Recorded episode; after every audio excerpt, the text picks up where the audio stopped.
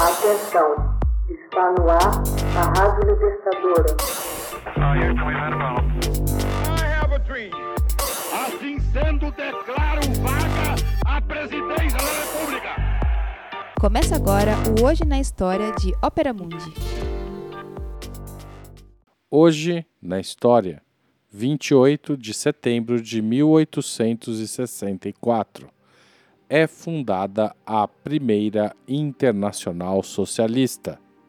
O dia 28 de setembro de 1864 marca a fundação em Londres da Associação Internacional de Trabalhadores, historicamente conhecida como Primeira Internacional.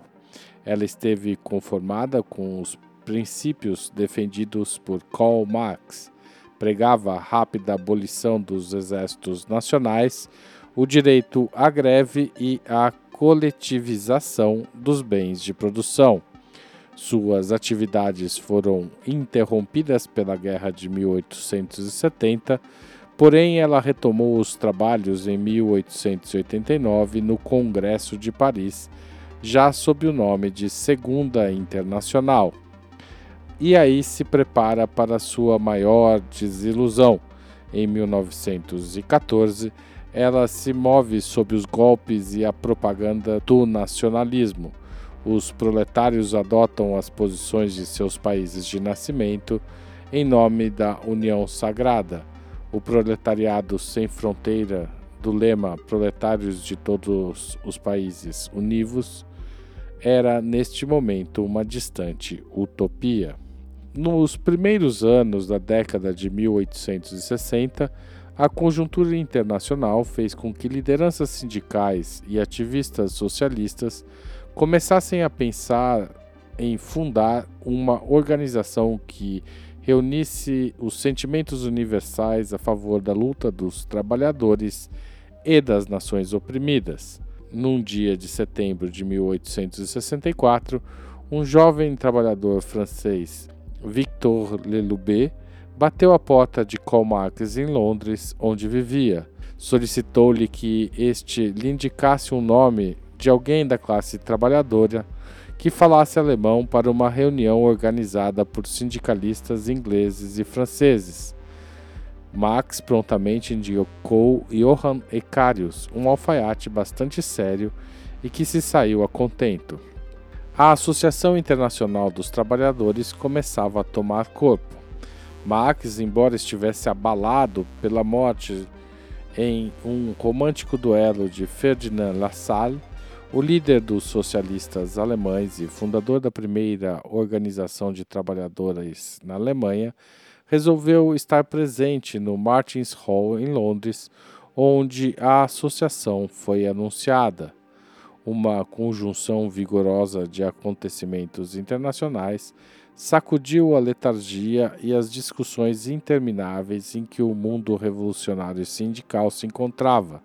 Em 1861, o líder italiano Giuseppe Garibaldi, no comando de suas tropas envergando camisas vermelhas, ocupou a Sicília e a integrou junto com Nápoles ao reino da Itália ainda em formação.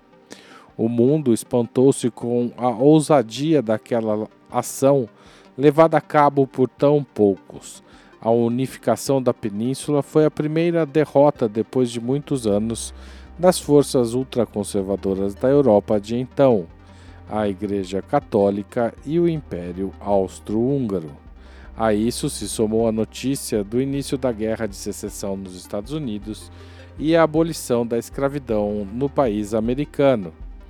A rebelião polonesa de 1863 contra o domínio czarista e a uma série de acontecimentos em que houve uma notável onda de solidariedade internacional por aqueles que lutavam a favor da causa da liberdade. Impactados com o que ocorria no mundo, vários sindicalistas ingleses, como George Odker, Kremer e Wheeler, trataram então de dar procedimento à fundação de uma instituição que captasse e canalizasse o sentimento de fraternidade que então brotava. Marx, testemunha do evento, confessou a Engels em carta de 4 de novembro de 64 que permaneceu o tempo inteiro como uma figura muda, o que não era fácil para ele. Após discursos, elegeu-se um conselho geral, com trabalhadores de várias procedências. Marx, indicado como secretário, era o mais célebre. A primeira Internacional Socialista era uma confederação de tendências ideológicas as mais diversas. Além dos sindicalistas puros que não queriam envolver-se na política, havia as cooperativas prudonianas, os republicanos, os democratas radicais seguidores de Mazzini, antigos cartistas ingleses, blanquistas franceses e alemães, seguidores de La Salle. Todos eles solicitaram a Marx que redigisse uma declaração de princípios e os estatutos provisórios da organização. Quanto ao programa de lutas, ele implicava uma série de reivindicações e propostas que foram sendo acrescentadas ao longo da curta existência da Primeira Internacional.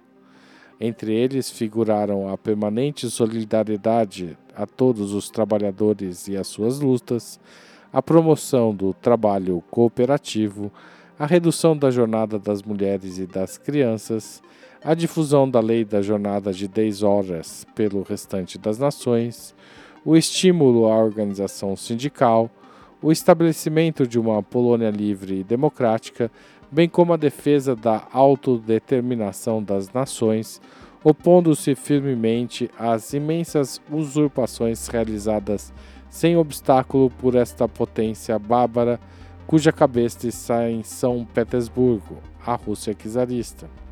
A associação exigia ainda que as sensíveis leis da moral e da justiça, que devem presidir as relações entre os indivíduos, sejam as leis supremas das relações entre as nações. O Conselho Geral da Internacional Socialista contava, além de Marx como secretário, com a presidência de George Odger e a tesouraria de George Wheeler. Havia representantes da Itália, da Polônia, da Suíça e da França.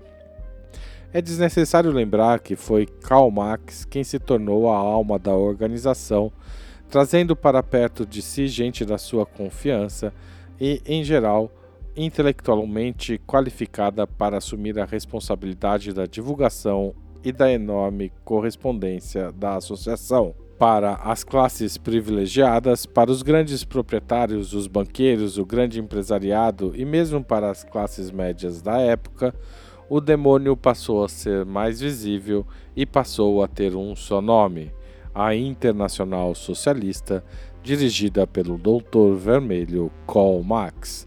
Hoje na história, texto original de Max Altman, locução Haroldo Cerávulo, gravação Michele Coelho, edição Laila Manoeli. Você já fez uma assinatura solidária de Opera Mundi? Com 60 centavos por dia, você ajuda a manter a imprensa independente e combativa. Acesse www.operamundi.com.br/apoio.